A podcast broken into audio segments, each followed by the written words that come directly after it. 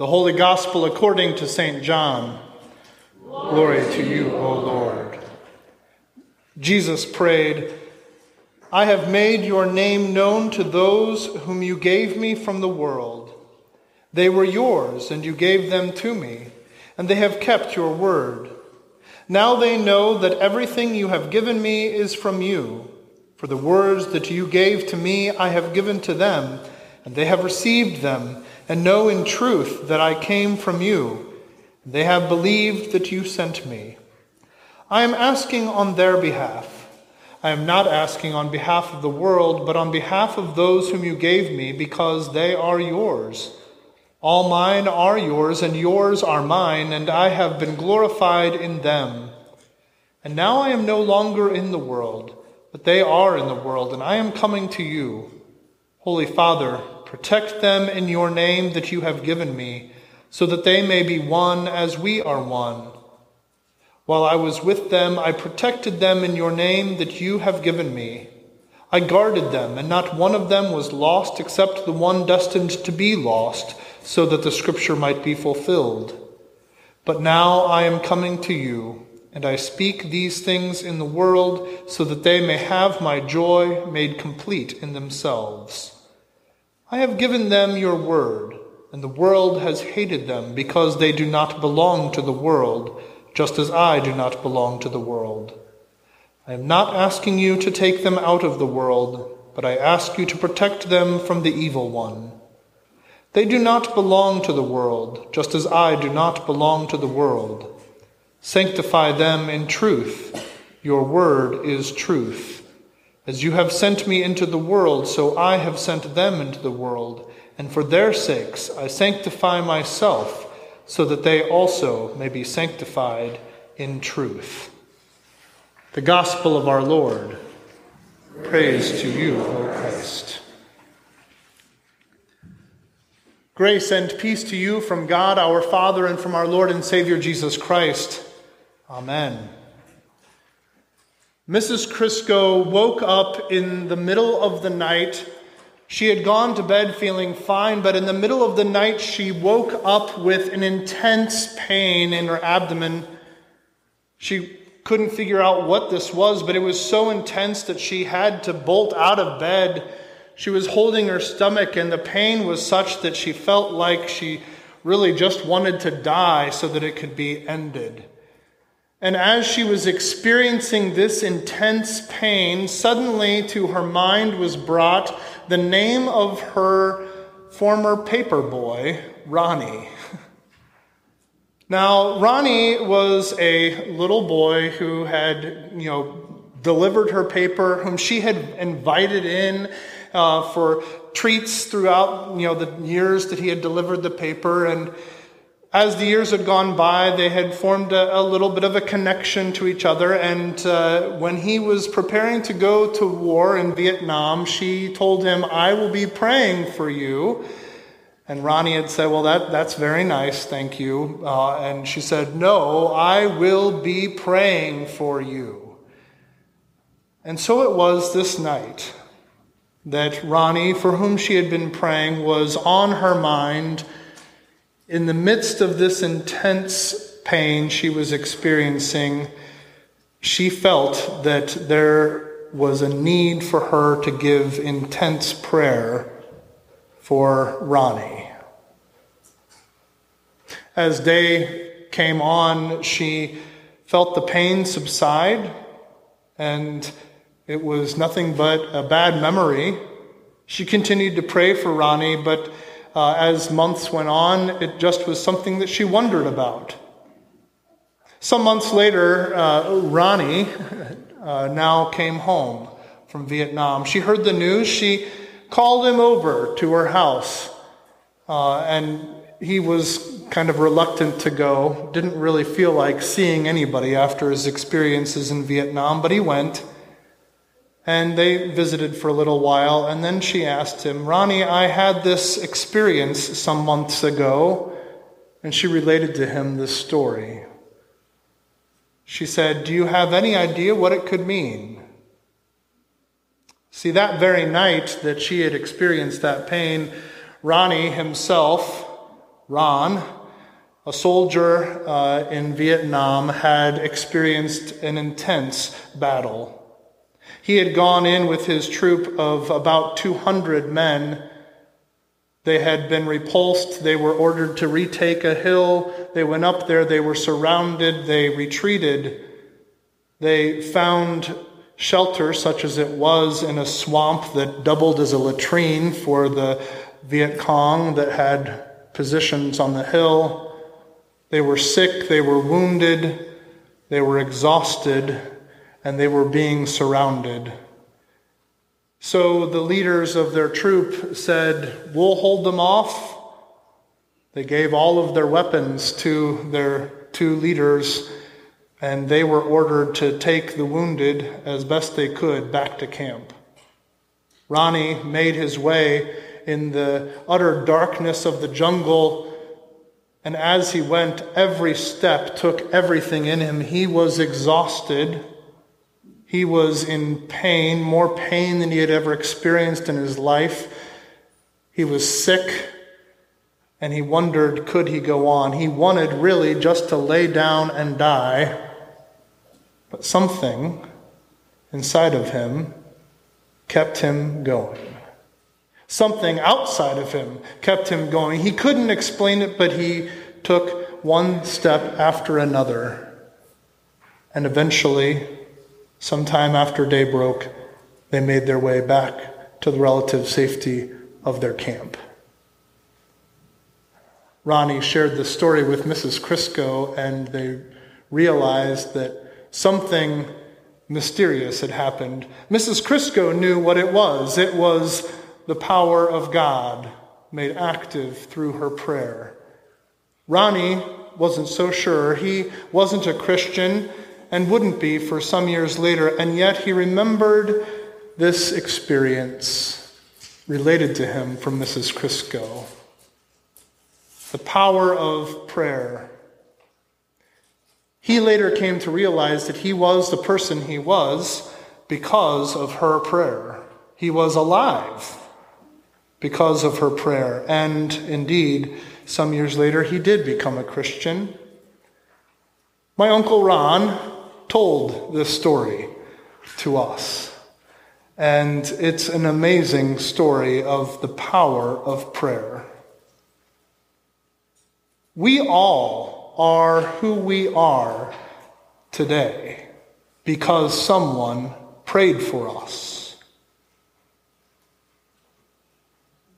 We have had the experience, perhaps you've talked to someone or known it yourself, of being in a position, maybe it is uh, an illness or a surgery, and people are praying for you. I've talked to members of the congregation who say, Pastor, I can feel the prayers working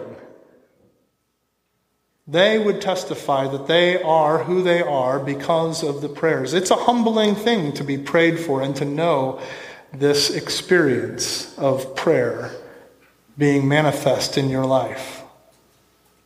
I experienced this humbling thing myself. Uh, around the time Corey and I were married, I had a conversation with Corey's mom and grandmother and found out that they had been praying for me for decades. They, uh, they didn't know my name, but they had been praying for a husband who would love their precious Corey. It was humbling to be told that I was the answer to their prayers. It is humbling to know that people are praying for you. And though we had never met until some years later, they had been praying for me and I say that those prayers helped to make me who I am a husband fit to be, Uh, a man fit to be husband to Corey. Prayer has made you who you are today. The prayers of others have made you who you are today.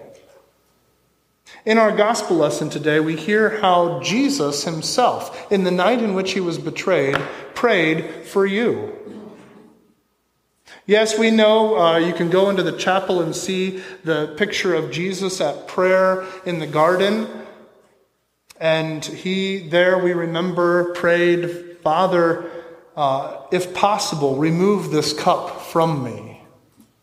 But not my will, but yours be done. So, yes, he prayed for himself in the night in which he was betrayed, but he also prayed for you. Before he ever got to the garden, as John's gospel records, he prayed a detailed prayer for you in that night of his suffering and betrayal. Jesus prayed specifically for your protection and for your sanctification. He prayed that you would be protected from this world this world in which we live, this world, though, in which we, of, of which we are not really belonging. You know, this world into which we are sent as his ambassadors, like sheep among wolves. This world which has no love for us, even as it hated him. The world which God loves such that he gave his Son for its salvation. Jesus prayed for our protection from this world. He prayed for our protection from the evil one, Satan, the devil, under whose power this world lies, the one who prowls like a roaring lion seeking whom he may devour. It is for this protection that Jesus prayed and teaches us to pray Rescue us from the evil one, or deliver us from evil. The values of this world and of the devil are diametrically opposed to the kingdom of God. Love of self, the worship of power, the idolatry of fear, they are not compatible with the values of the one who confesses Jesus as Lord. And for this reason, the world places a target on our back. Even so, we can walk through the valley of the shadow of death and fear no evil because Jesus is with us. We can sit at a table in the presence of our enemies and have no fear. We can feast knowing that our good shepherd is watching over us. In the words of the Lutheran troubadours lost and found, Oh, them lions, they can eat my body, but they cannot swallow my soul. No, no, no. What gives Christians such confidence to have no fear, even in the presence of death and all our enemies? Faith. Faith does this, based on the words, the promises of God. Jesus prayed for our protection, and his prayer, it will not and it cannot fail. Jesus prayed for our protection, and we are who we are today, safe and secure from all alarms, as the old hymn says, because Jesus prayed for us.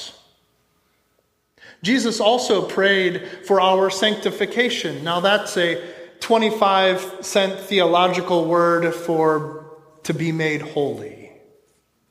Jesus prayed that you would be made holy, even as God Himself is holy. This is a theme written throughout Scripture. God's will for us is that we would be holy.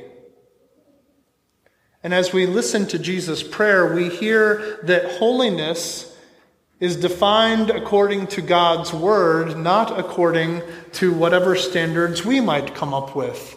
And that's important because you might have noticed humans are pretty adept at defining holiness according to our own terms. We come up with the category of saint and sinner.